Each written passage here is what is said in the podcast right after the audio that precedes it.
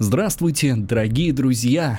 Прямо сейчас мы не в студии ДГТУ в Ростове-на-Дону. Прямо сейчас мы, наверное, в жаркой Италии. Почти 2000 лет назад, чуточку меньше, наверное. Меньше, сильно меньше, уже 1800, Тысяча, наверное. я бы сказал так, э, 1717 лет где-то. О, мы уже прям к таким вот, прям таким самым ластецким подби- подбираемся, к самым таким молодым. Нет, вру, не Последним. 1700, 1000, в общем, почти 1700 лет назад. Нормально. Не считает. Ну что ж, друзья, 1700. это пятый эпизод подкаста, а, специального эпизода топа римских императоров с Алексеем Цветянским и Игорем Олейником. Это люди в смешных шляпах. Мы начинаем. Алексей, давай, кто у нас сегодня? Добрый день. Сегодня у нас а, два топовых императора, топовых, совсем топовых, очень ярких, сложных, интересных. Собственно, с них начинается другая Римская империя. Если до этого Римская империя была принципатом, то есть когда император был все-таки первым гражданином, формально председателем Сената и так далее, сохранялись все эти старые римские республиканские институции, то начиная с ам, этих двух людей, чья деятельность очень тесно связана, и очень часто историки не знают,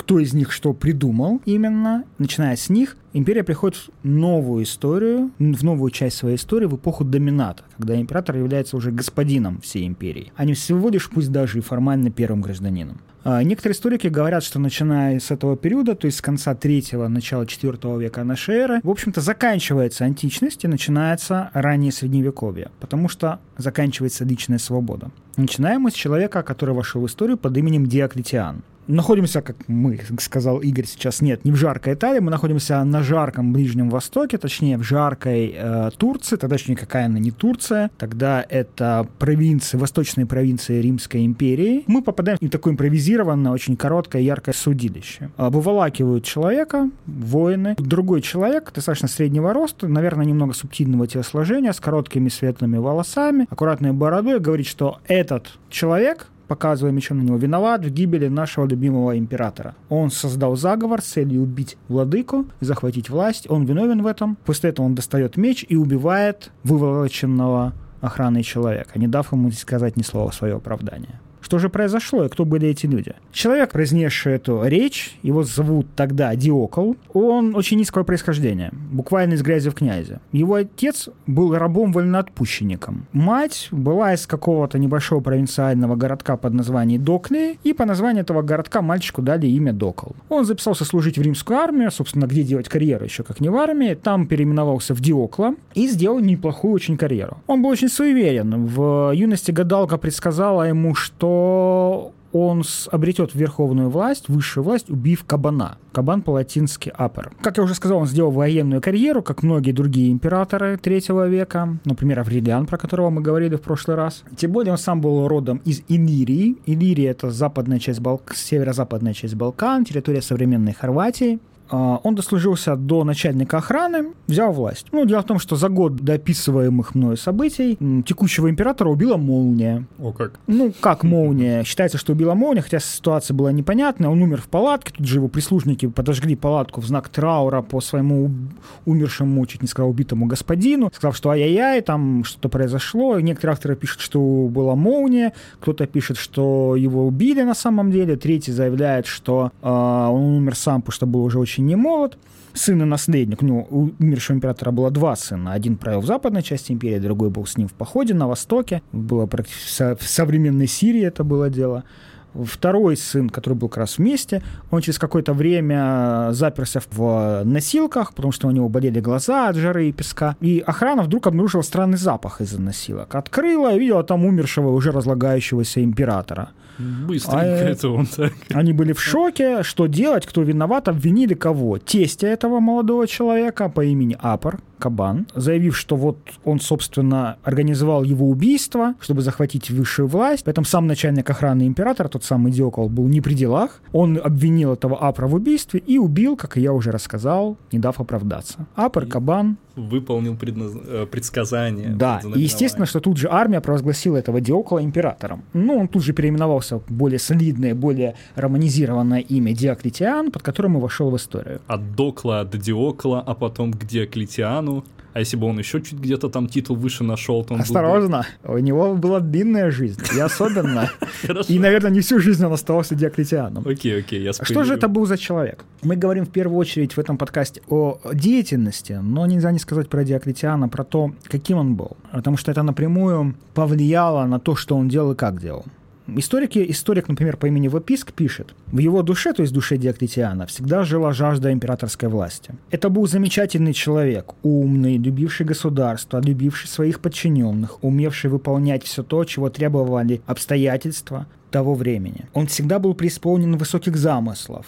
Иногда Однако и лицо его принимало несколько жестокое выражение, но благоразумием и исключительной твердостью он подавлял движение своего беспокойного сердца. Другой историк писал, Аврелий Виктор, «После победы в гражданской войне ни у кого не было отнято ни имущества, ни славы, ни достоинства. Не дело в том, что когда Диоклетиан стал императором, ему пришлось воевать еще с другим сыном умершего императора ну, от удара молнии. И тот войну проиграл, причем был убит кем-то из своего окружения в сражении. Диоклетиан ну, очень сильно сожалел об этом, но никого не казнил, все окружение умер убитого императора он взял в свое окружение, там никого, как пишут, не лишил ни славы, ни достоинства, ни имущества, никого не убил. Как сам Диоклетиан оценивал деятельность императора?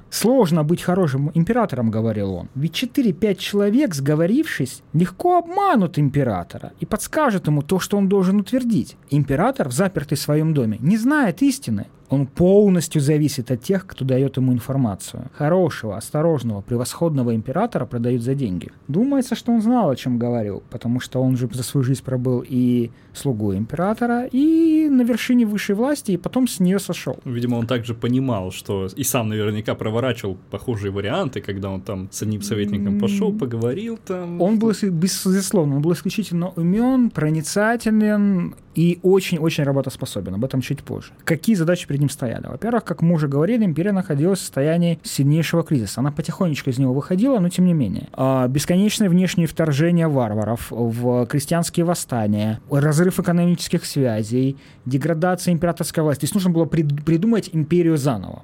Первое, что сделал Диоклетиан, он империю успокоил. Его соправитель подавил восстание крестьян Багаудов очень жестоко. Диоклетиан приказал лить кровь восставшей Александрии в Египте, пока ее не будет по колено его коню. Ну, к счастью, конь поскользнулся, оступился и упал. Диоклетиан, выполняя да, обещание, прекратил убийство, за что благодарные жители поставили памятник коню, который вовремя поскользнулся.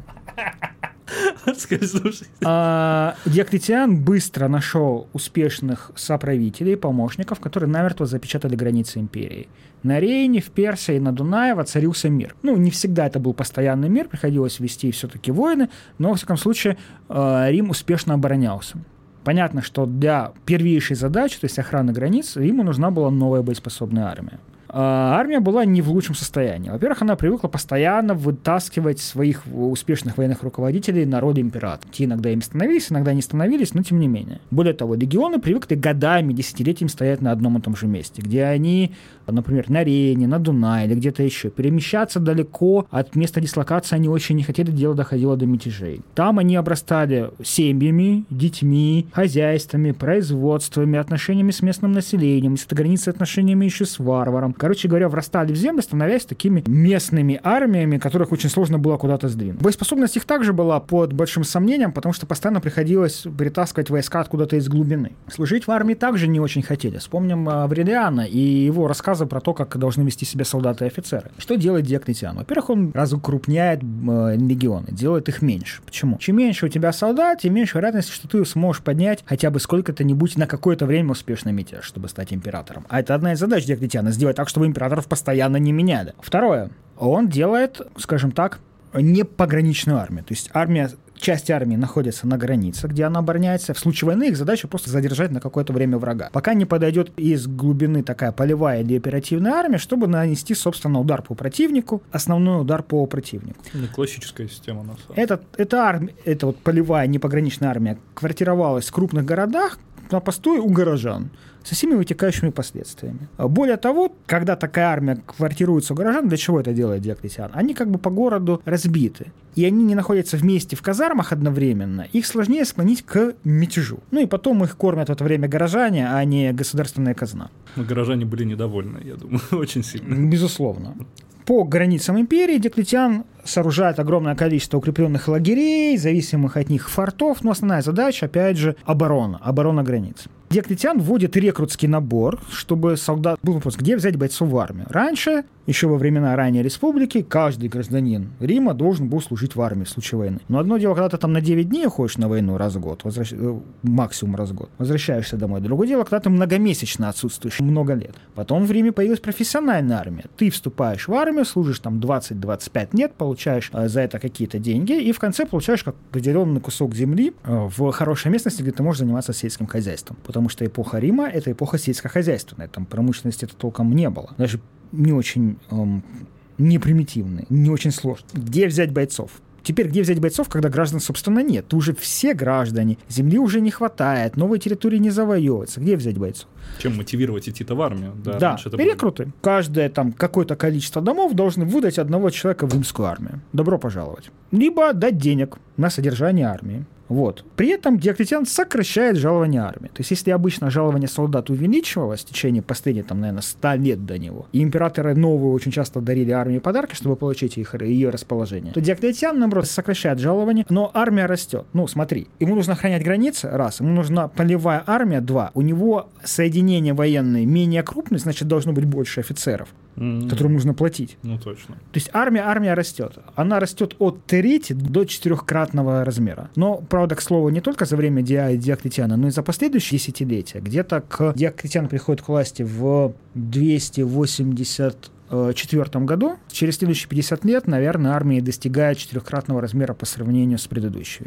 Потому что э, мы будем говорить позже о Константине Великом, и часто инициативы Константина очень сложно делить от инициатив Диоклетиана. Являлись ли они продолжением предыдущих, или же были новациями. Историкам часто сложно сказать. Поэтому мы здесь говорим с оглядкой на то, что, возможно, что-то доделал, или сделал, или переделал Константин. Но на самом деле, несмотря на то, что армия увеличилась, очевидно, сильно увеличилась, мне кажется, те легионы, которые маленькие части разбиты на границе, они, во-первых, нуждаются в меньшем жаловании. У них как бы там, если что, я думаю, у них и скот был, и поля рядом они могли обрабатывать, если в этом была нужда. А те, кто в городах, они как бы, извините, тут оплачивают горожане. То есть как бы он армию нарастил, но не факт, что сильно увеличил да, э, расходы. А, расходы все равно увеличились. увеличились. Расходы, расходы все равно при этом увеличились. Что важно, армия перестала быть социальным лифтом. Если раньше ты можешь прийти в армию, сделать там карьеру, получить землю и спокойно уйти на покой, то теперь нет. Во-первых, эта идея с землей уже постепенно изжила себя. Во-вторых, потому что в армию теперь ты идешь не записываешься добровольно, а это рекрутский набор. Кого в селе будут сдавать в армию? Неудобного человека, слишком буйного, там, пьющего, грубого, там, возможно, недоумка, там, кого-то еще.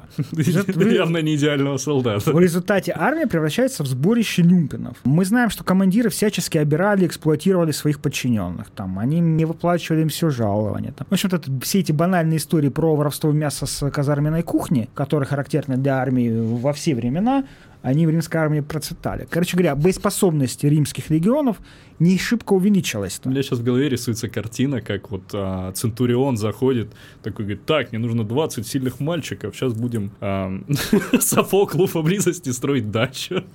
Виллу. Виллу. Вы знаете, да, легат сказал, что ему нужно построить виллу, поэтому вы идете. Мы не хотим, меня не интересует. Вопрос в том, где брать нормальных бойцов? Есть альтернатива. Варвары. Ну, конечно. Берем, нанимаем варваров. Во-первых, они против нас не воюют. Во-вторых, они нормально умеют воевать и сами.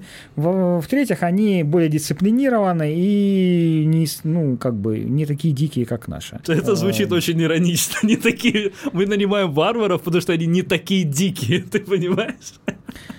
Ну, да. Ой, плохо. Вот количество варваров в армии при Диоклетиане увеличивается по сравнению с э, при Оно и так было большое. Но опять же, э, их, как правило, используют как рядовых бойцов, офицеры только римляне. Ну, конечно, сильные ребята, умные, могучие, но лучше римский офицер у вас будет, а то вы же надо воевать организованно, вы же не умеете. Вот. При этом сам двор императора становится ставкой верховного главнокомандующего со всеми особенностями. То есть появляется ключевая должность, магистр милитум, то есть такой военный министр, глава генштаба, который, собственно, занимается всеми этими армейскими проблемами. Важной частью реформ Диоклетиана становится реформа системы управления. Мы говорили доминат. Ди Диоклетиан начинает применять э, по отношению к себе термин dominus et deus. Это старая формула, которая периодически всплывала в истории Рима, но теперь она становится официальной и постоянной. Господин и Бог. Император является господином и Богом. Он является воплощением закона и единоличным руководителем империи. Все эти сенаты, народные собрания нет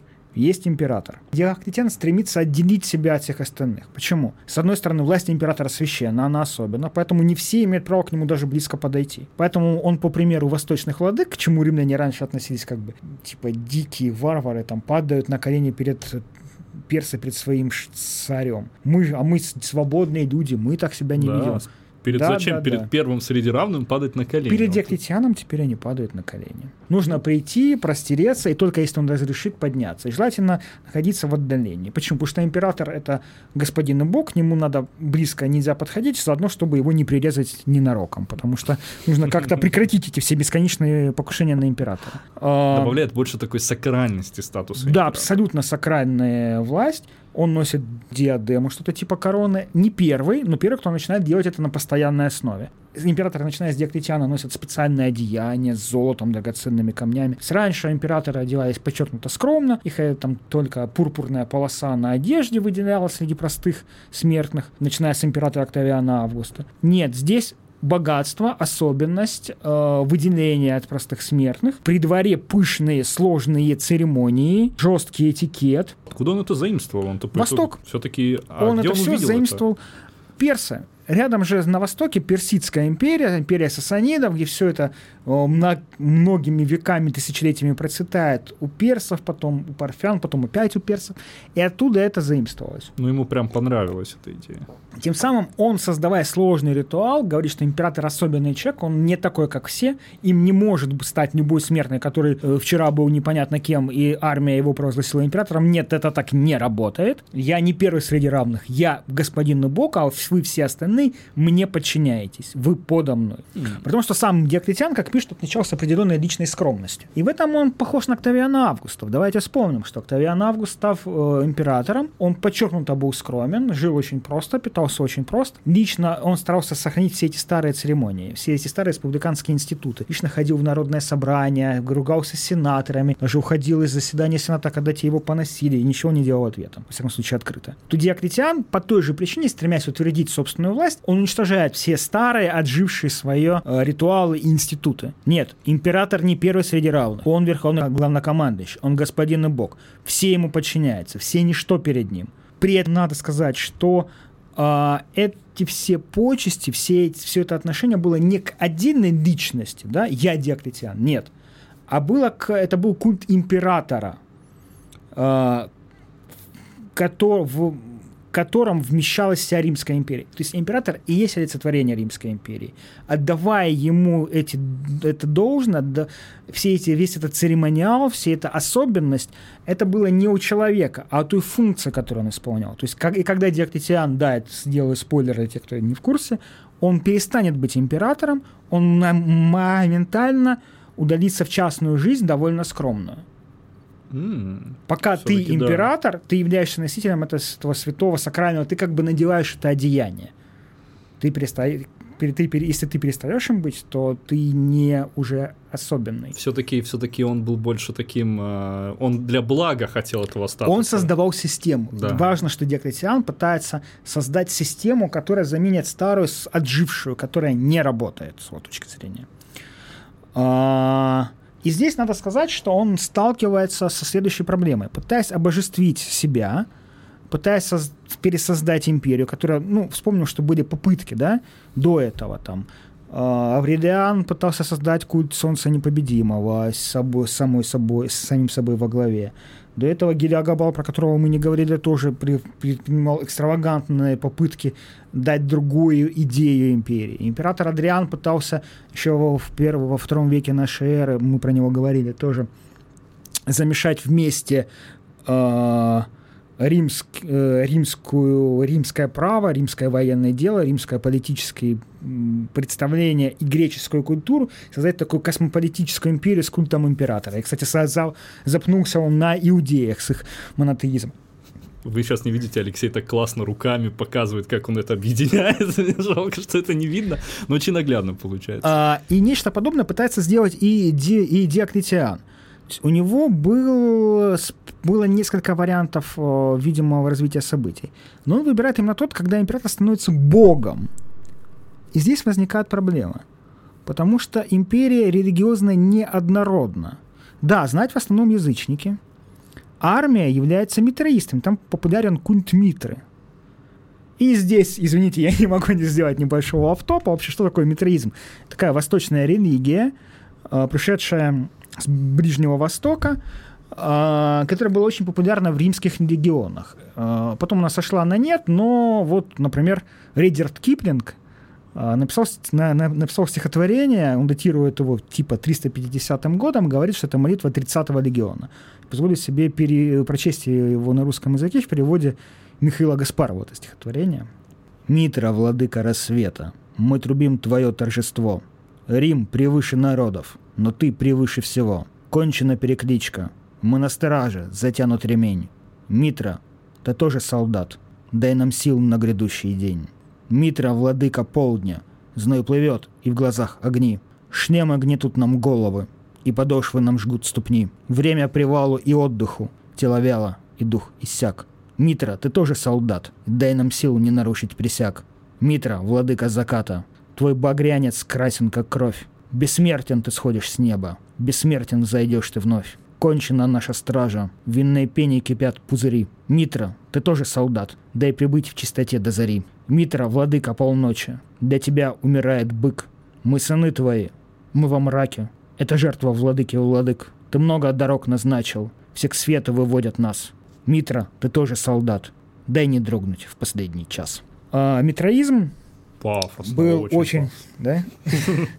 Митризм был очень сильно распространен в римской армии, особенно в тех регионах, которые служили на Востоке. И он конкурировал в тот момент с другим религиозным течением, с христианством. Христианство, возникшее Стоп, в- христианство тоже было в легионах? а, он конкурировал не столько в регионах, сколько в Ну, а, понял, обществе, да, в- на Востоке. Мгм. Потому что христиан было не так, не так мало, не так много. Их было около 10% процентов населения империи. Сказать, что это была религия рабов, неправильно. Скорее, это была религия социальных низов. Но, что важно, христиан было очень много на востоке империи. Что такое восток империи? Это, допустим, современная Греция в меньшей степени, Турция, Ближний Восток, Ливант, то есть Сирия, Палестина, Египет. А это самые богатые территории. Через них идут торговые пути с востока, на них развито сельское хозяйство. Например, Египет был на тот момент житницей э, всей империи. Хлеб. Это богатые территории, более богатые, чем Запад, чем современная Испания, Франция, Тунис, например, Италия. Там другая система хозяйствования, там меньше рабов, больше частных,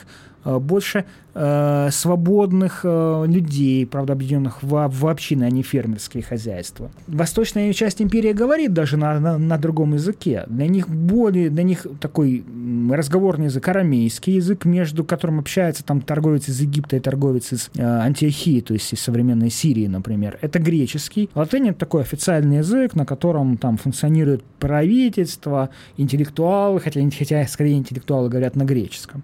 Потом, когда э, империя лишится западной части, она довольно, довольно быстро перейдет на греческий язык, как на язык основной своей. Ну и на христианство тоже. Ну, христиан пока 10%, пока Да. их немного. И они проблема. Они проблема для Диоклетиана, потому что они отказываются принимать то, что он Бог. Да, есть еще иудеи, которые тоже говорят, что Бог, Бог един. Но иудеи — это такая сугубо национальная религия. Вот иудеи, они верят в иудаизм, они никого к себе особо не привлекают, поэтому для Диоклетиана не, не такая острая проблема. Тем более со времен, э, когда они восставали против римлян, они были рассеяны по всей империи, так вот где-то их вкрапления, то есть они нигде собрано не находятся, чтобы восставать и создавать другие проблемы римскому управлению. Нет. А эти 10% христиан в основном на Востоке, а их количество расширяется, и они не принимают Ди- Ди- Диоклетиана. Я не могу для себя понять, э, почему он не сделал более тонкий шаг, почему он не сделал то, что сделает потом Константин, почему не попытается использовать христиан в своих интересах и не попытается вести хри-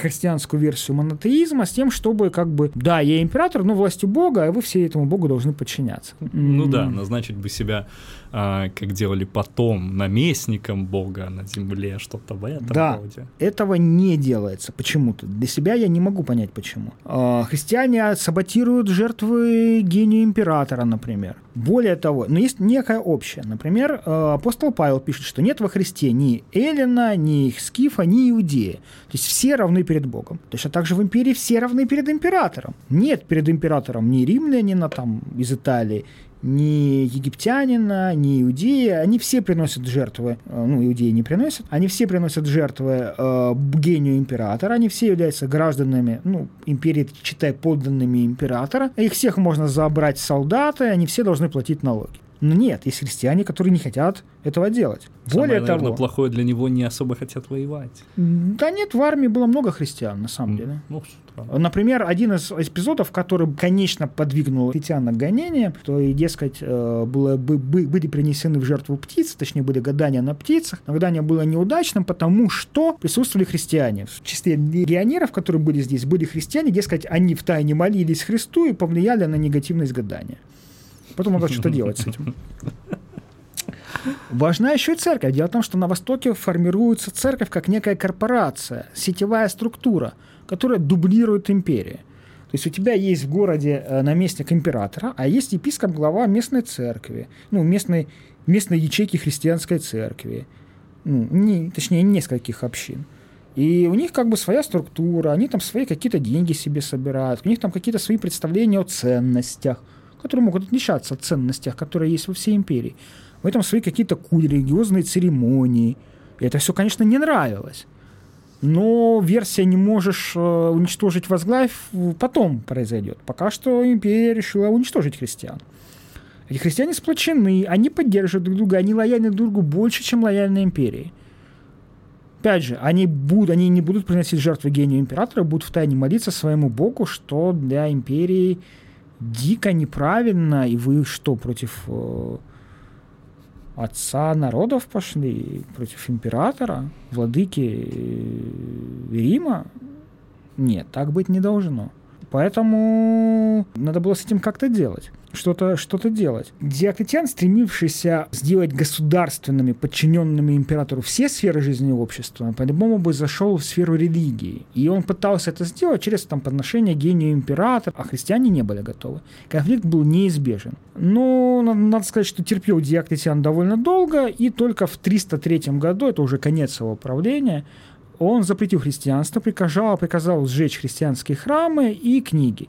Начались аресты, пытки, казни. Гонения были и на другие религиозные группы, но все-таки христианам досталось больше всего. Надо сказать, что главным гонителем был не, столь, не столько Диоклетиан, сколько его младший там коллега по имени Галерий. Но мог ли он навязать Витяну свою волю? Здесь сомнительно. Короче говоря, в течение нескольких э, лет, в конце своего правления, Диоклетиан начинает гонение. Он заявил, что он, например, обвинил христиан в поджоге, да, ну, как обычно. Нерон обвинял христиан в поджоге. Теперь э, Диоклетиан обвинил христиан в поджоге своего храма, не своего храма, своей резиденции в городе Никомедия. Это современная северо-западная Турция, недалеко от Константинополя. Тогда Константинополя, кстати, еще нет.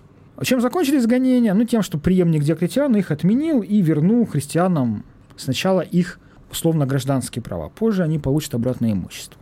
Важно, что, что, что другое меняет Диоклетиан. Он меняет административную империю. Он говорит, она очень большая, провинций очень много, их надо уменьшить. Ну, во-первых, теперь провинций станет больше, их будет около э, 100. Во-вторых, мы, мы сделаем так, чтобы э, правитель провинции, раньше он все функции себя включал, а теперь нет. Теперь один будет отвечать за управление, а второй за войска, которые там. Ну, и друг за другом они, наверное, будут смотреть, чтобы один там чтобы они не сговаривались. Ну, понятно. Чтобы даже если там лидеры провинции там 10 между собой договорятся, им еще надо договориться с 10 военными начальниками. Да, эти все маленькие провинции мы объединим, несколько из них будем, будем объединять в более крупные, так называемые диацезы. Во главе диацезов будет стоять викарий, кого назначает личный император, и он их контролирует. Задача викария, в общем-то, простая. Они должны наблюдать за этими самыми наместниками, давать оценку их деятельности и в случае чего до рекомендации, что с ними делать дальше.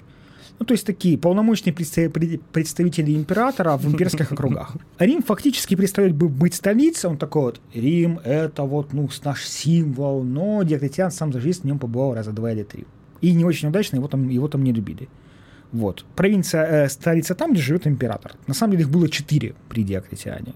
Нет, он не жил во всех четырех, но мы об этом поговорим. Вообще Италия перестает играть какую-то значимую роль. Э, экономический центр перемещается на восток, там, там больше торговли, там больше экономики и так далее. Италия при этом становится фактически обычной провинцией. При этом значимость не только Востока, но еще э, Рейна, Дуная, как провинции, где является щитом от варваров. То есть они лучше финансируются. Там войска стоят, чтобы там не, не прорвались. Те самые диацезы, про которые я говорил, они были соединены тоже в четыре крупные территории. Запад, это Галия, современная Франция, Британия и Испания. Ну, задача этой, этих территорий охранять Рейнскую границу. Дальше Италия, это Италия и Северная Африка. И Лирик, это Балканский полуостров и Дунай. И Восток, Турция, Сирия, Палестина, Израиль, э, Ливан, Египет, э, там, что там у нас еще, Ливия. Самые богатые провинции.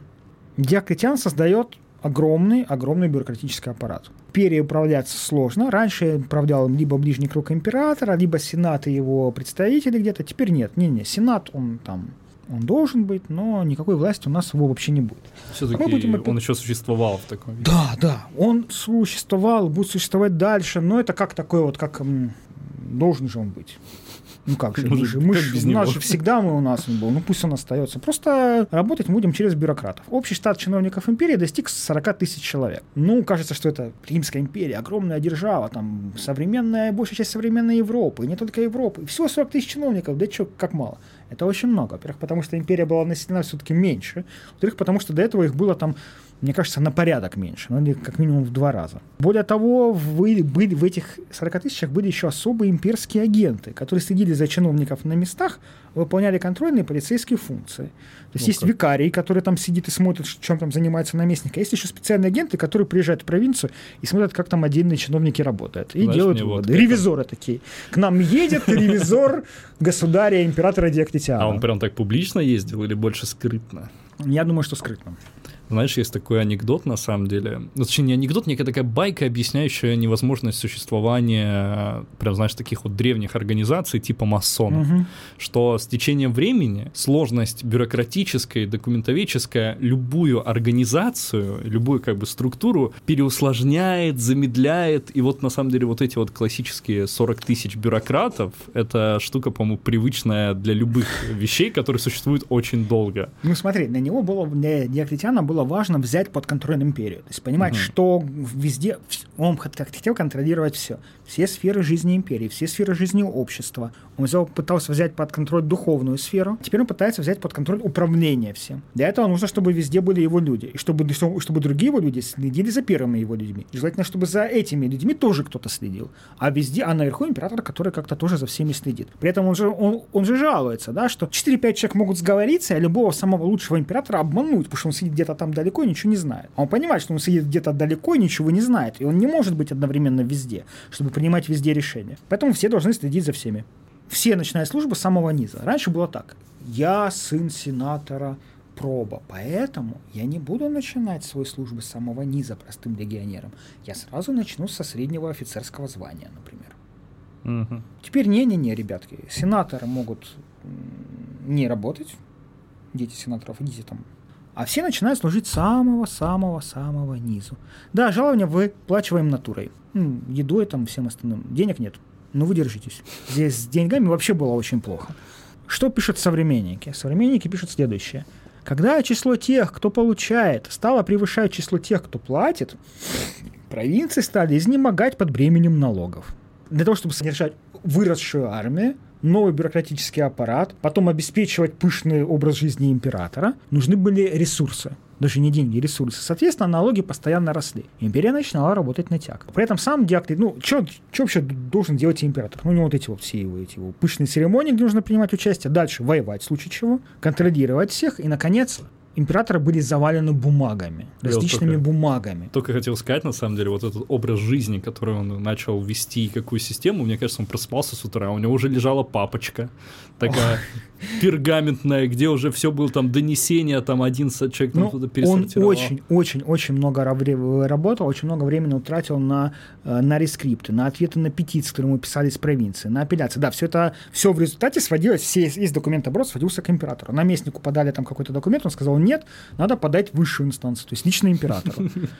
А, Документовед империи, высший титул. Он выносил решения по спорным вопросам, то есть все это замыкалось на себя. Ну, здесь можно провести какой аналогию? Государь-император Николай Павлович, император всероссийский, через э, полторы тысячи лет после Диоклетиана, он тоже очень любил вникать во все детали, очень много работал. Например, там сказывали такой исторический анекдот, что некий человек обратился к Николаю Первому со следующим письмом, дескать, какой-то там гусарский там корнет или поручик Р украл у него дочку, тайно женился на ней. Э, вот нужно как-то вернуть справедливость. Без отцовского благословения девица забрана замуж и так далее. Николай Павлович написал свою, свою резолюцию.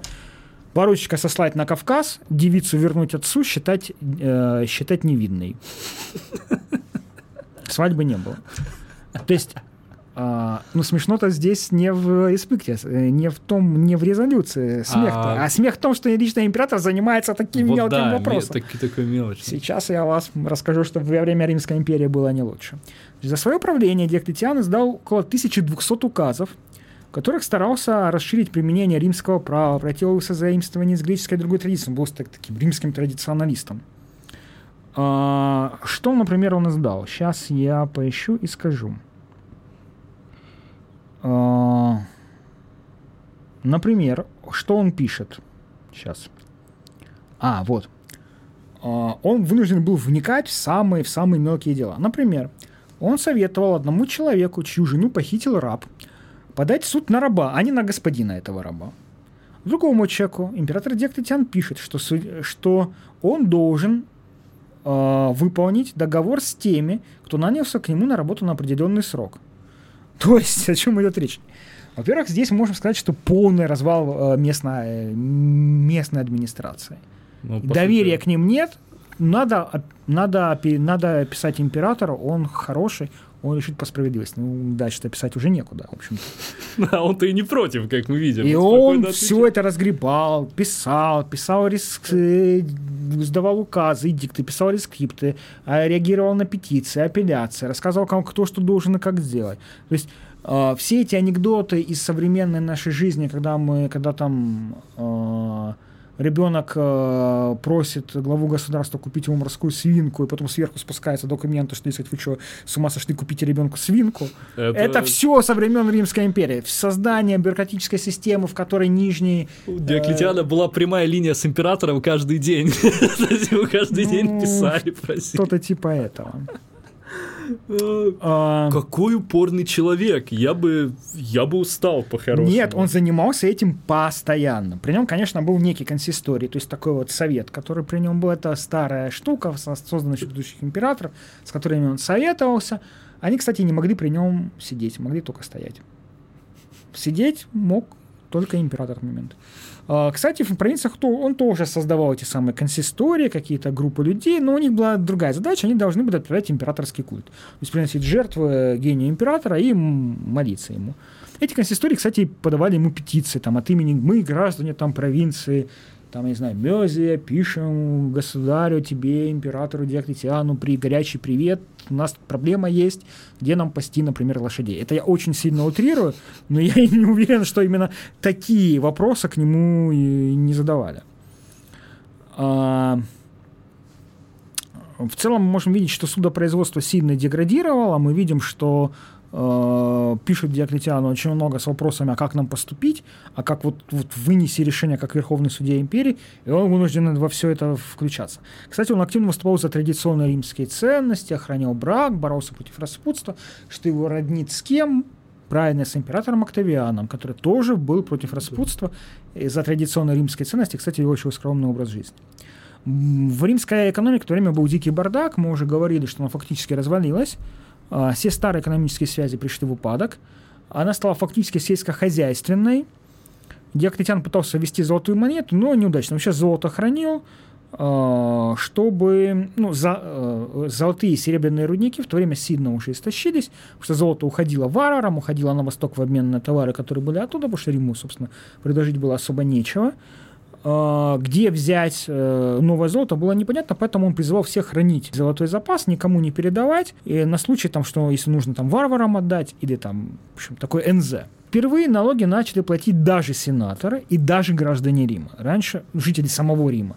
Раньше этого не было, они были освобождены от налогов. Поэтому Диоклетиан ввел такую вещь, как эм, что-то типа годового бюджета. Что mm. такое? То есть сумму налогов впервые начали рассчитывать из будущих расходов. Ну, то есть мы знаем, что в течение следующего года нам потребуется столько-то денег на выплату жалования армии чиновников, а столько-то продуктов чиновникам, столько-то денег на поддержание инфраструктуры, строительство очередного дворца там, и так далее, и так далее. Сколько это все стоит или там какие ресурсы нужны, мы смотрим, потом раскидываем по провинциям. Значит, от вас нам нужно 100 тонн овса, от вас нужно 15 э, тысяч рыб э, в, к императорскому дворцу и в армии, а вы, значит, э, должны изготовить тысячу кирас для нашей армии. Вот так это работало. Чуточку лучше уже планирование. Проводились переписи населения. Каждые 15 лет нужно было проводить перепись населения. Единица обложения упряжка, ну, которая там пашет. При этом была зависимость от количества и качества земли, близости этой земли к торговым путям и так далее. Рабочей силы одна голова, поэтому одна, одна голова это когда один мужчина, а если это женский, то две женщины равны один мужчина. А три, а три ребенка. Дети не считались. Были введены специальные налоговые инспекторы, прикрепленные к каждому городу, которые следили за выплатой этих самых Ну, наконец-то. Уже так долго была эта проблема, что недовыплачивали все-таки налоги. Вот. Сейчас хоть появились инспекторы. Специальный префект Притория, раньше это был глава Приторианской гвардии, теперь это фактически такой вот один из первых чиновников империи. Он посчитывал, сколько римской армии нужно будет, если буду рекрутов, оружия, амуниции, провианты. Соответственно, вот из этого рассчитывались, собственно, откуда сколько нужно всего собрать. Поэтому мы знаем, что налоги были достаточно высокими, и сборщики и часто злоупотребляли ими. Mm. Ну, финансовые вопросы раньше ими занимался Сенат, теперь и Сенат ими не занимался, и все финансовые вопросы были переданы Комитету священных щедрот императора. Вообще все, что касалось императора, объявлялось святым, священным и так далее, и Диоклетиан тоже возлюбил все комитеты с такими названиями. Была проблема, как стабилизировать систему сбора налогов. Ну, то есть все эти, все эти переписи и так далее. Можно прикрепить людей к месту и к роду занятий. Значит, ты у нас кто? Агрикос. Ты у нас кто? Рыбак. Так, ты рыбак. Где ты живешь? В Галилее? Агрикос, рыбак, живет в Галилее. Все, ты теперь рыбак. Ты говоришь, что ты хотел переехать и стать виноделом в компании? Не-не-не-не. Мы уже записали. Агрикос, рыбак, живет в Галилее. Живи там. Кстати, твой сын тоже будет рыбаком в Галилее. О другой карьере думать не надо, нет. Ну, разве что тебя рекрутом в армию заберут. Жениться, кстати, тоже можно на дочери рыбака-соседа. А вот красотка, скажем, из города Мигдаль, нет, на ней жениться ты не сможешь. Потому что у нее не написано рыбак. Таким образом, в общем-то, права римского гражданина а, фактически уничтожались. Выдающийся советский и российский востоковед Игорь Михайлович Дьяконов пишет, что древность заканчивается не с окончанием рабовладения, его элементы встречаются в 20 веке, а с концом личной свободы. От себя добавлю, конец личной свободы как раз мы сейчас с вами увидели. Ты должен платить подати, ты должен жить там, где ты где тебе сказал император, должен заниматься тем, чем сказал тебе император, и жениться ты должен на девочке из соответствующего тебе своей социальной страты. Да, и со- соответствующие тебе социальной страты. При этом Диоклетиан пытался, честно говоря, как-то облегчить положение простых людей. Он, например, разрешил через суд требовать землю, проданную задешево. Ну, то есть у человека было плохо, он вынужден был продать землю под влиянием каких-то внешних обстоятельств, этим самым внешним обстоятельством вынужден был продать землю задешево, и теперь он может через суд потребовать ее возвращения. Чтобы сильные не отнимали землю слабых, делает это Диоклетиан. Он запрещает продавать в рабство свободно, детей свободных людей, и вместе с тем разрешает рабу, живущему 20 лет, как свободный человек, считаться свободным. Следующий удар был нанесен по местному самоуправлению. Местное самоуправление закончилось. То есть во главе общин стояли некие куриалы, это, как правило, представители местных богатых родов, где Ахкетян фактически делает их неизбираемыми пожизненными последственными чиновниками. Ты у нас, значит, сегодня куриал, да, тебя избрали во главе этой общины, ну, значит, твои дети тоже будут куриалами. А переселиться нет, нельзя. Да, кстати, угу. на под эти налоги платит община. Община не может. Ну ты же куриал, ты же глава этой общины, ты и плати тогда из своих средств. А как? То есть и плюсы, и минусы. Уехать было нельзя. Стать сенатором, перейти в разряд, то есть богатых людей, тоже нельзя. Фактически самоуправление было низведено до, гос, до, до, до государственной бюрократии. Самым нижним чиновником империи теперь становился этот самый Курял, если раньше это была почетная должность, на которую избирались. Не-не-не-не. Это наследственный чиновник в империи. у меня такое ощущение, что Диоклетиан очень сильно заимствует эту, всю, все идеи из э, Сасанидская Персидская империя, как там это было устроено. И приносит в Рим, пытаясь решить э, те кризисные проблемы, которые есть в Риме. Решает он их через уничтожение личной свободы, через уничтожение самоуправления, через огосудрствление экономики. Про экономику, кстати. Ну, армию ж нужно еще снабжать оружием. Где взять оружие? Заказывать участников нет. Нужно создать государственные мастерские, которые будут поставлять вооружение армии.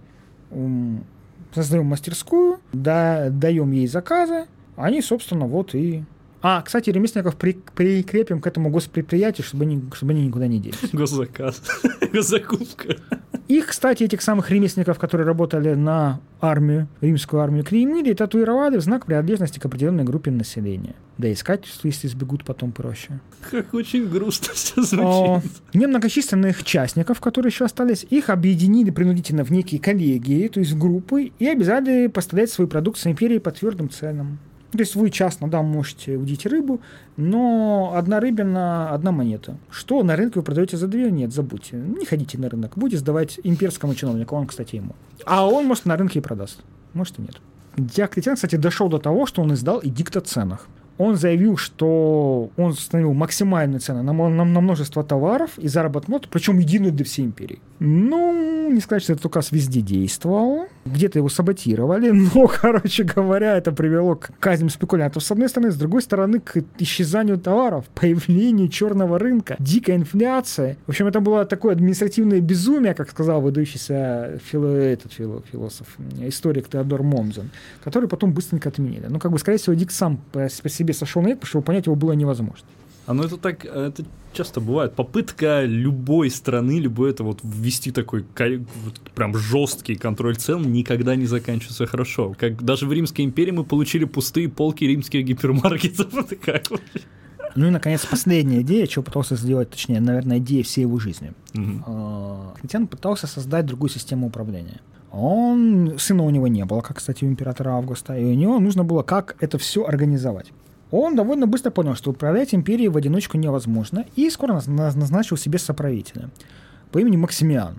То есть если, если Диоклетиан был спокойный, уверенный, контролирующий себя, разумный, больше администратор и государственный деятель, чем полководец, то Максимиан был абсолютно противоположность. Огромный, с огромной бородой, свирепый, грубый, резкий, но при этом он был другом Диоклетиана. И всегда он был младшим по отношению к нему. То есть это очень удивительно, как те люди, которым окружил себя Диоклетиан, подчиненно себя к нему чувствовали. Как он их себе подчинял своей воле. А Максимиан был успешным полководцем. Довольно быстро он стал сначала формальным соправителем, потом полным соправителем, то есть правителем западной части империи. При этом империя все равно едина. И как бы понятно, что старший главный император Диоклетиан. Они даже принимают божественные имена. Диоклетиан Иови в честь Юпитера, Иова, Йова, Йови. Он земное воплощение Юпитера, главы пантеона. А Максимиан Геркулий в честь Геркулеса, такого могучего полубога и сына Юпитера, кстати. Как э, писали, движение мира направлялось мудрое волей Юпитера, а непобедимая рука Геркулеса очищает землю от чудовищ и тиранов.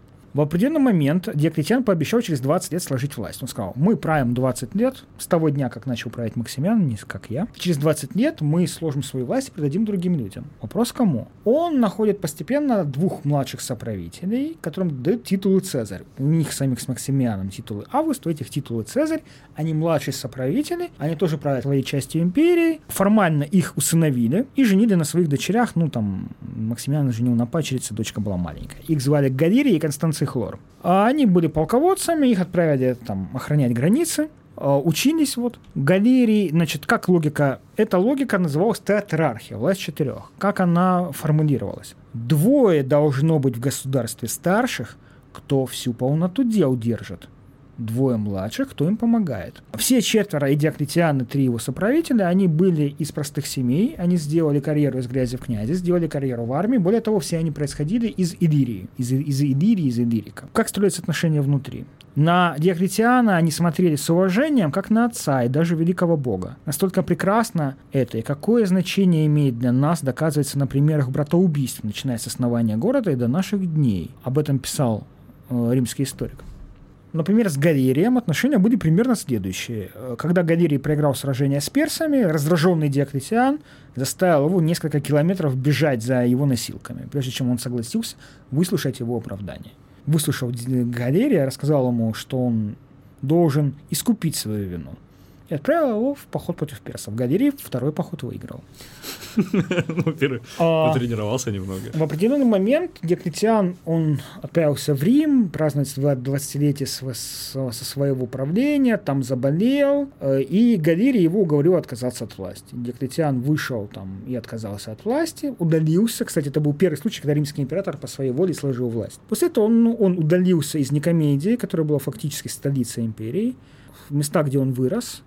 Это современный город Сплит, так, тогда он назывался Диоклетианополь, кажется. Там был построен шикарный дворец ему, где он прожил оставшиеся годы жизни. А, Пишет, что когда а, Геркулий, ну, Максимиан Галерий звали его вернуться к власти, он, точно отстраняясь от какой-то чумы, ответил им, «О, если бы вы могли посмотреть на выращенные моими руками в салоне овощ, вы, вы, вы бы сказали, что мне никогда не следовало бы делать, то есть возвращаться к власти». Но, надо сказать, что в политической жизни все равно как-то еще участвовал. Например, он рекомендовал там, одного полководца в качестве младшего своего правителя Галерию. Потом он э, строил некое собрание всех правителей империи, чтобы они как-то договориться между собой. Потому что как только Диа- Диоклетиан вышел из... э, ушел от власти, э, практически сразу начались внутренние конфликты между его преемниками. Ну, ожидаемо так всегда бывает. Он пытался на общем собрании примирить всех владык империи, формально этому удалось, фактически нет. Позже, когда уже Константин и Лициний, которого он, кстати, он и как раз его он и рекомендовал в качестве младшего соправителя, пытались выманить его на свадьбу сестры Константина с тем самым Лицинием, Диоклетиан вежливо отказался, извинился своей старостью, болезнью и неподходящим временем года. Что же произошло с ним дальше? Ну, он умер. Он умер в 300, Он умер. в 300, кажется, 13 году, 68 лет от роду, в своем дворце. Одни пишут, что он умер от старости и дряхлости, другие пишут, что он умер от голода, третьи пишут, что он совершил жизнь самоубийством. А Почему? почему от голода? Как так-то? Э, Дело в том, что он увидел крах, крах дела своей жизни. Тетрархия, которую он выстраивал, она не сложилась. То есть он рассчитывал, что к 20, каждые 20 лет поколение управленцев империи будет меняться. Нет, этого не произошло. Он увидел, что его притесняют нынешние императоры, требуя от него согласиться с тем, что для него было неприемлемо, например, с, с эдиктом возвращения э, христианам имущества. Наконец, он не сохранил даже свою семью. У него была жена и дочь. Пишет, что они были христианками. Он заставил их отречься от Христа. Они э, жили при дворе одного из его преемников, потому что дочь была за ним замужем. Она усыновила даже ребенка этого человека, то есть он был формальным внуком Диоклетиана. Но после смерти этого преемника они, по, они их, их сильно притесняли следующие правители империи. И после смерти Диоклетиана они были убиты. Вот такая вот грустная концовка жизни великого выдающегося человека. Ну, скажи что-нибудь. А, ну, прям, знаешь, какая-то трагичная судьба. Человек, который вообще не свойственно, ну, как ты сам уже сказал, римским императорам самим удалиться, это показательность на самом деле того, как он действительно заботился об империи. Все его вещи которые он ну, такой абсолютный а, авторитет власти, скажем так, авторитет короны, как бы мы назвали, может быть, чуть позже, поздние времена. А, даже христиан, я же понимаю, что не испытывал он прям какой-то ненависти к христи- э, хри- э, христианам. Он в первую очередь, они были проблемой государства. Вот это ему не нравилось. И находясь на этой вилле в спокойствии, выращивая там овощи, или что он там писал? Капусту. Ну, Капусту. пишет, об- обычно пишут, что капусту, но вот я нашел цитату, где говорят про овощи. Вот. И он-то надеялся, что все будет так, как он хотел. Но, А теперь сожалению, поговорим про Константина. Я понимаю, что мы уже очень долго, но я думаю, что надо продолжить. Э, Кон- Константин. Его деятельность, его реформы сложно отделить от реформ Диоклетиана, так как они продолжали его и, так скажем, углубляли его. При этом христианские историки рисуют один портрет императора Константина, а языческие — другой. Одни ученые считают его лишь политическим животным, другие же истинным поборником христианства. Что же произошло? Вернемся опять к Диоклетиану. Значит, на том месте, где за 20 с лишним лет до этого он убил того самого Апра, происходит, кажется, 1 мая 305 года, происходит следующее мероприятие. Собираются войска, собираются высшие сановники империи, выходит Диоклетиан, говорит, я устал, я ухожу. Я старый, больной, пустите меня на покой. Вот Галерий придет на мое место, и я назначу ему и на место Максимиана придет другой человек, назначим соправителем. Есть два молодых человека. Вот э, я рекомендую в качестве младшего соправителя Горея Максимина Дазу. Как пишут христианские источники, все тут же посмотрели на Константина, который там присутствовал, думали, сменил имя, что ли?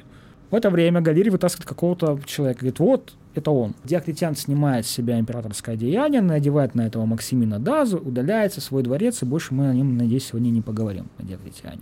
Константин стоит удивленный. Что происходит? Кто такой этот Константин? За 12 лет до этого, когда Максимиану, правитель Западной империи, Диоклетиан выбрал младшего соправителя, им стал некий Констанций Хлор, про которого одинаково хорошо пишут христианские языческие историки. Типа спокойный, равновешенный, хороший политик, хороший администратор, ничем плохим себя не запятнал. Этот Констанций Хлор был вынужден развестись со своей женой Еленой, чтобы жениться на дочери Максимиана, чтобы ну, тем самым сплотить их семьи в одну. Но от брака у него остался сын по имени Константин, которого он очень любил. Ну, так как Диоклетиан был очень умный, прозорливый, проницательный, он этого молодого Константина, ему был момент лет 20, сказал, ну, пришлите его ко мне, к моему двору, я присмотрю за ним, воспитаю его, обучу его. Ну, и чтобы в случае чего там никто лишних движений не делал. Ну, понятно, классика в виде. И Константин воспитывался при дворе Диоклетиана. Там же воспитывался, кстати, сын Максимиана. И как бы казалось логичным, что Константин, этот молодой человек, сын Максимиана по имени Максенций, будут э, провозглашены младшими соправителями теперь, когда в должности будут вакантны. Но нет, этого не произошло. Как пишут историки? Галерий, тот самый соправитель Диоклетиана, который стал теперь фактическим главой империи, пришел к нему и сказал, типа, ты старый больной, уходи на покой. Сказал, хорошо. А кого? Ну вот, есть Максимин Даза. Кто он такой вообще, говорит Диоклетиан? Это никто такой, это сын моей сестры. Хороший человек. Господи, говорит Диоклетиан. Ну ладно. А на место Максимиана кого? Ну вот есть Флавий Север. Кто? Этот человек, который перепутал день с ночью, а ночь с днем, который известен только своими попойками? Да, но он мой друг, говорит Галерий. И этот солдат хороший, наверное. Почему он это? Диоклетиан, наверное, сделал фейспалм.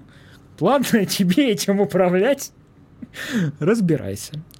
Но вот эта вся история, как ее описывают историки, что были очень удивлены, что не Константин и не Максенц. То есть не следующее поколение вот этой вот большой семьи, связанные родством и дружескими связями, которые были во главе империи, что не они становятся.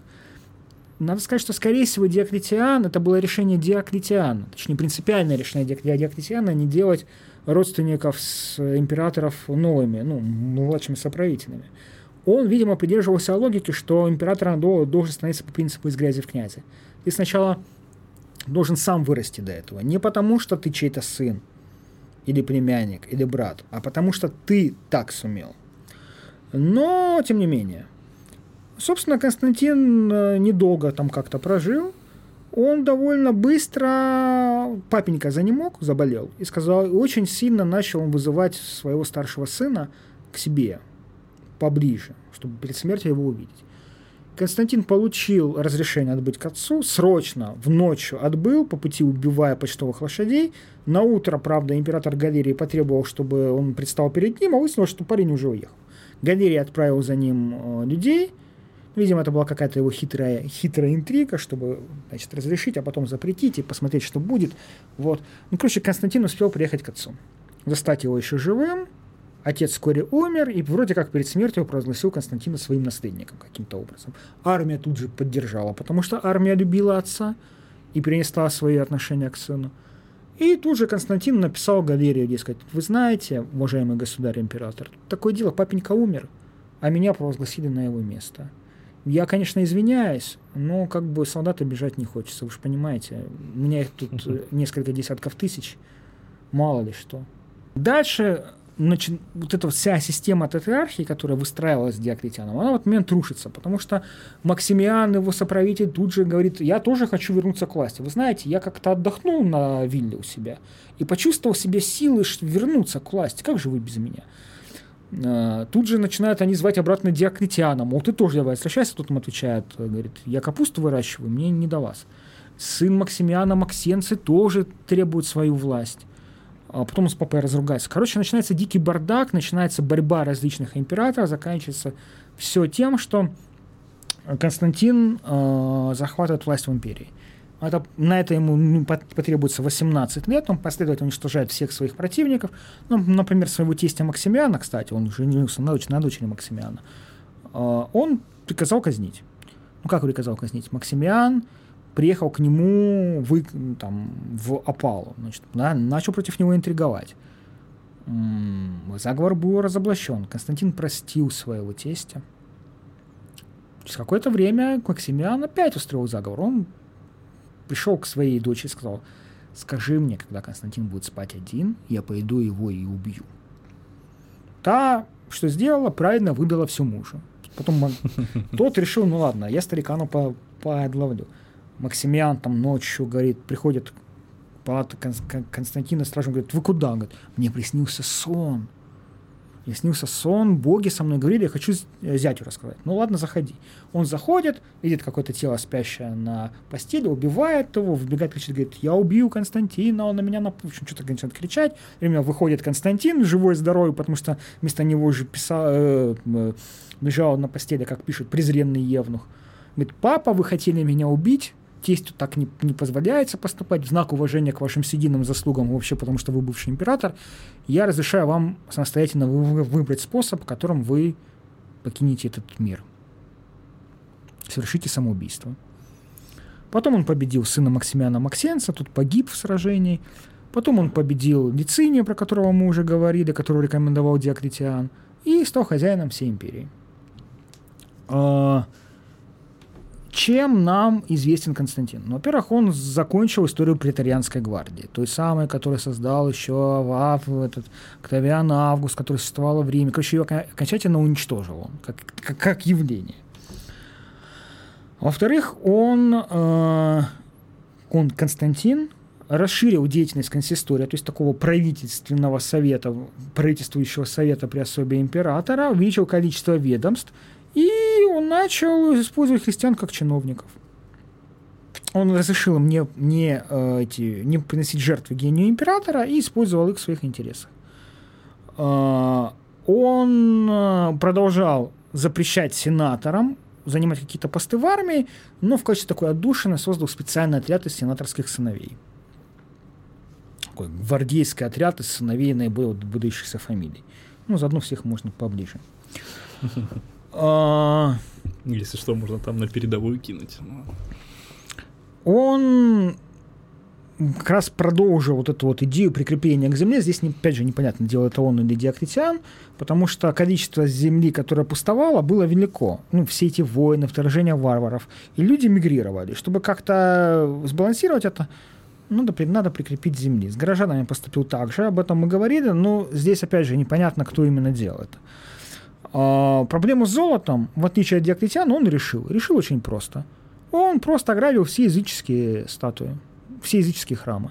Он реквизировал золотые статуи, и серебряные тоже, и позолоченные, про, провозгласив их собственностью не храмов, а империи. Э, использовал это золото для чеканки солида, со, точнее, солида. Монета с изображением золотого солнца непобедимого – это стабилизировало финансовую систему империи, а солид использовался следующие тысячи лет. Этот солид. так. Он увеличил армию до полумиллиона, что привело к росту налогов и утяжелению труда подданных. При этом почти треть расходов – это расходы на бюрократию. То есть если раньше в основном это были расходы на армию, то со времен Диоклетиана Константина в основном на бюрократию. При этом он э, не забывал помогать нищим. Он вернул помощь нуждающимся деньгами, пищей, вы, вы, вы, вы, выплатой приданного. То есть, ну, помним, что были алименты со времен императора Трояна в Риме, да? А еще раньше, там, э, Октавиан Август начал разда- бесплатные раздачи хлеба и зрелищ римскому народу за счет республики, как тогда говорили. А сейчас за счет императора? А сейчас, да, ну, нет, сейчас тоже за счет республики. Республика, смотри, дело в том, что республику нельзя понимать как, а, вот есть монархическая форма управления, есть, есть, есть республиканская форма управления. Это неправильный подход. Республика, в данном случае, это общее дело. И неважно, во главе нее стоит Сенат как коллегиальный орган или император как один человек, они все равно заботятся об общем деле всех, всех граждан. Ну, как минимум номинально. Поэтому, поэтому э, империя говорит, поэтому император, там, начиная с Октавиана Августа, говорит про республику. Например, Октавиан Август заявил, что я восстановил республику. Вот мое достижение.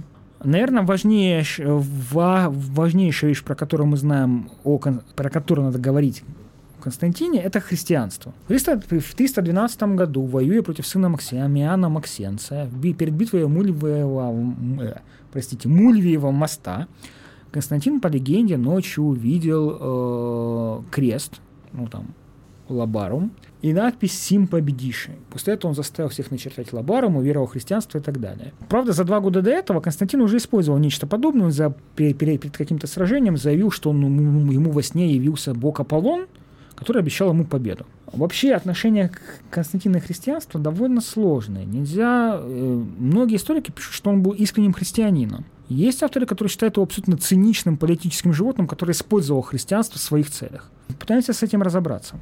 Он же, по-моему, святым считается, нет? Он святой, равноапостольный. Да, да, да, да, точно.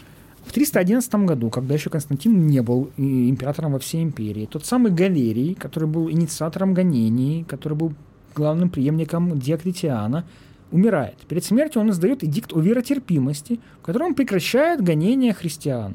Ну, при условии молитв за республику и императора, за республику и императора.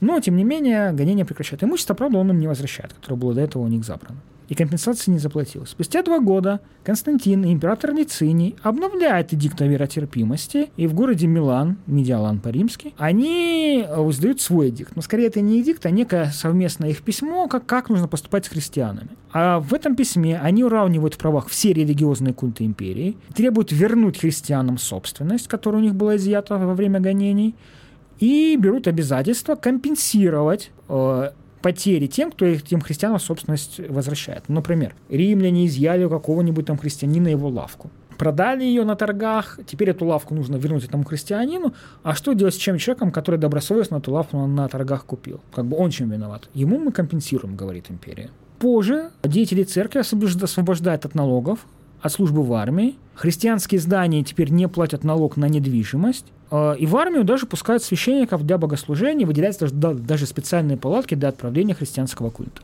Надо сказать, что тем самым христианство скорее уравнивалось в правах с другими, с другими конфессиями. И здесь возникает вопрос, а как империи и христианам построить отношения друг с другом? Тем более влияние христиан растет, во время гонений они заслуживают большое уважение общества, потому что они столько переносят это. Многие не отрекаются от религии, хотя были и те, кто уходили из христианства, вернулись, когда было можно. Вот. И был вопрос, как империя и христианство сблизятся. И христиане говорят, что империя нужна. Ну, империя нужна христианам, потому что она нужна Богу, чтобы христианизировать всех жителей империи, так как она одна большая может это сделать, и тем самым спасти все человечество. Здесь был важный момент. Дело в том, что христиан на западе империи, откуда Константин начал свой победоносный поход, было немного. Ну, например, мы видим, если взять там э, все мировое христианство, мы видим, что оно делится там на первосвященников, предстоятелей, например. Есть там Рим, да, и Западная Европа. А на востоке у нас Константинополь, Стамбул, там Александрия, Антиохия, там, в общем, больше их. Почему? Потому что в Западе империи, на Западной империи было меньше христиан, гораздо меньше, чем на Востоке. И когда Константин покорил восточную часть империи, в последнюю очередь, он столкнулся с тем, что христиан, во-первых, стало гораздо больше, а во-вторых, у них всех разные представления о сути христианского вероучения. А он, как дилетант в этом, не очень понимал, во что они вообще верят. Это были очень серьезные богословские споры, как среди христиан, так и среди простых верующих, которые не затихали на самом деле столетиями. Вот. Что со всем этим делать? Значит, пытаясь разобраться со всем этим, в 325 году, дай бог памяти, Константин собрал всех видных иерархов христианской церкви, в основном с Востока, правда, для обсуждения вопросов веры. Он для этого предложил город Никею а, и свои Никейский личные гарантии. Собор, да, вот Никейский он. собор. При этом всем выдали транспорт, оплатили расходы. При, прибыло 300 епископов. Это было очень своеобразное собрание, потому что многие из них пострадали во время гонений. Многие были из них э, пытаны, некоторые были искалечены во время гонений. Многие из них заранее изложили свои взгляды. То есть они понимают, что сейчас они приедут и будут с другом спорить. Они изложили заранее взгляды и критику в адрес тех, кто верил с их точки зрения неправильно, и направили императору. При этом заседания были открыты для мирян, то есть не, не, не только для духовенства, даже, да, да, даже для философов не христиан. При этом, как все было умно организовано, мы уже видели, да? За мой счет все, вы приезжаете спокойно, сидите, полемизируете. христи... сам Константин явился не на первый день, а позже. Значит, он первые эти самые представители, делегаты спорили с другом, рассказывали другу, что вы неправильно понимаете учение, а мы правильно понимаем. В общем, когда это тут первый пыл иссяк, потому что они впервые в таком количестве собрались вместе, он появился наконец, он отметил там годовщину воссоединения империи и появился перед ними в официальной одежде, но без охраны, в окружении только гражданских лиц, сел спец... на специально приготовленному стул, стул председателя, потому что ну кто же объединит их, кроме как человека, который со ну, стороны. Конечно и заявил примерно следующее. Тоже очень умно, очень, очень умно все было выстроено. Он заявил, что всегда мечтал оказаться среди таких людей, что ничего не желает более, чем мира и согласия внутри церкви, так как ссоры в ней хуже войны. Призвал забыть личные обиды. С ему секретарь подал пачку этих всех писем, где они там писали про основу вероучения, про то, что все остальные дураки, и как э, и демонстративно швырнул в огонь. Якобы он их не читал. Так как епископы не смогли договориться между собой, во что они верят, то Константин, видимо, сам предложил им символ веры, то, как он понял, ну или как окружение его смогло интерпретировать, что они, собственно, говорят. Этот самый компромиссный символ веры с некоторыми изменениями, конечно же, но был принят э, собором. Никейский символ веры. Самое смешное, что после этого Константин начал склоняться к другому, к другому, к другим основам вероучения, к арианству, которое сейчас является ересью, э, сочтя, что оно ему ближе. Ну, уже это... поздно было менять что-либо. Ну, как поздно. Это все не мешало Константину продолжать э, чеканить солиды, то есть изображением бога солнца. Это все не мешало ему оставаться язычником и не мешало даже объявить понедельник, э, воскресенье, Sunday, запретить все работы. То есть сделать выходной, как у иудеев в субботу, так теперь у всех всей империи выходной Sunday, день солнца. Этот день нужно идти в храм какой-то вот, и молиться. Какие отношения были Константина с христианами? Во-первых, они его очень сильно окружали, всего, всего его окружения было очень много христиан. Во-вторых, своего старшего сына и предполагаемого наследника он отдает в основном воспитание именно христианам, которые его, которые его воспитывают. Вот. Важнейшее следующее деяние Константина – это строительство новой столицы империи. Он считал, что империи нужна новая столица.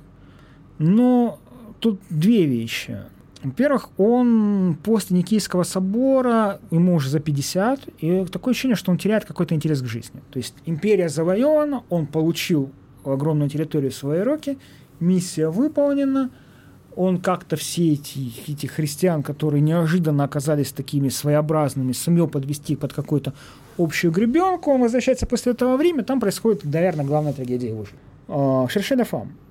У него был сын тоже от первого брака, Крисуп молодой человек, блестящий, тот самый воспитанный христианами, уже показавший свои административные военные способности. И были сыновья от второго брака. И вторая его жена, видимо, затеяла какую-то интригу с целью захватить власть, с целью отодвинуть старшего сына от власти. Она заявляет Константину, дескать, э, парень пытался меня соблазнить, изнасиловать на самом деле. Константин в ужасе, он отсылает старшего сына, приказывает его убить через какое-то время то ли мать Константина, бабушка убитого, то ли его сестра раскрывает ему глаза, говоря, что вот, ты даже ничего не проверил, ты даже не поговорил со свидетелями, которыми твоя жена привела, не приказал их допросить, ты не выслушал мальчика, что он скажет. Ты поверил своей жене. Константин устраивает повторное расследование, точнее расследование, выясняет своему ужасу, что ничего не было, что это все придумки, и, судя по всему, жену убивает. Источники пишут, что он ее столкнул в горячо натопленную баню, где она задохнулась. Не, вот это вот не трагедия смерть, жизни, да. все это происходит, по-моему, в Риме. И Константин после этого решает Рим покинуть навсегда. Он хочет построить новую столицу, выбирает для этого старый город Византии, древнегреческую колонию, а, перестраивает полностью. Взамен он строит новую столицу. Он заявляет, что ему было во сне видение. Гений города принял образ пожилой женщины, а потом на глазах императора превратился в цветущую девушку, которую Константин украсил императорскими символами. Он говорит, что вот поэтому здесь я и буду строить. Он лично копьем чертит границы будущего города, когда ему говорят, слишком, не слишком ли большой ты размахнулся, он говорит, я остановлюсь то, то, то, только там, где, останов, где остановится тот, кто ведет меня. Он действительно, границы города должны быть шире, чем предыдущие, чем старый Византий, огромный он выбирает место на пересечении сухопутного пути из Азии Европы и морского пути с Черного моря в Средиземное. Называют его Нова-Рома, Новый Рим. Но, правда, город уже его при жизни и после смерти будет называться только Константинополь. Потом, правда, его переименуют в начале 20 века в Стамбул. Но Константинополем все-таки будет гораздо-гораздо дольше. А, новый город, новая жизнь. Город требует огромных ресурсов. Поднимаем налоги. Город нужно как-то украсить. Ну, можно пограбить города, вынести оттуда языческие статуи и привести в этот новый город. Опять? Кстати, в городе, что характерно, не строится ни одного языческого храма. То есть те, которые были на территории Византия, который, естественно, вошел в Новый Константинополь, те сохранились. Но новых языческих храмов не строится, только христианские. Опять же, э, большие ресурсы на строительство, там он создает новый сенат и так далее. На смертном одре Константин умирает, принимая христианство. Официально или по легенде? Ну, источники пишут об этом. Mm. Он говорил, что, дескать, я вообще мечтал принять, принять христианство, принять крещение в водах реки Иордан, там же, где и Спаситель. Вот. Скорее всего, Константин был действительно верующим человеком, по-своему, но верующим. Почему он принимает христианство в конце? Ну, это такое вот крещение должно было смыть все предыдущие грехи. Ты как бы рождаешься заново. Таким образом, Константин гарантировал себе попадание в рай, ну, с точки зрения, видимо, его представления религии. Я ну, крестился, да. при смерти согрешить я не успел, значит, я буду в раю, несмотря на все свою предыдущую бурную жизнь. Тоже неплохо. При этом он умер на 31 году своего правления, при этом он прекрасно понимал, что империя огромна, управлять им в одиночку не удастся. Он пытается реконструировать старую те театрархию Диоклетиана только, не, то, то, только внутри своей семьи. У него три сына – а, есть множество, есть племянники, другие родственники, которых он включает постепенно в систему управления. Но после его смерти его, один из его сыновей оказывается участником, не инициатором, но участником заговора, в результате которого себя Константина подвергается грязне. Убито, несколько, убито больше десятка человек, выжили только либо его прямые сыновья, прямые потомки, сыновья и дочери, либо двое племянников – один, потому что болел думали, что он умрет сам, но нет, он не умер, а второй, потому что он был очень мал и вряд ли мог бы э, сыграть какую-то политическую роль. Этот второй будет известен как, как Юлиан Отступник, последний представитель династии Константина э, на императорском троне Рима и последний языческий император, который попытается вернуть историю Рима, обратить историю Рима вспять, но и неудачно. И нет, о нем мы говорить не будем не он последний в нашем топе римских императоров. Ну что ж, у нас остался еще один эпизод после этого. Следующий как раз эпизод да. будет последним. Мы закончим в следующий раз, когда вы нас слышите эту топово-императорскую эпопею, но это был пятый эпизод нашего специального выпуска «Топ римских императоров». Сегодня мы говорили о одном из самых бюрократичных императоров Диоклетиане и об одном из самых странно христианских, вовремя принимающих крещение, э, строящих новые столицы Константине. А за микрофоном был Алексей Цветянский и Игорь Олейников. Услышимся на зачетном радио.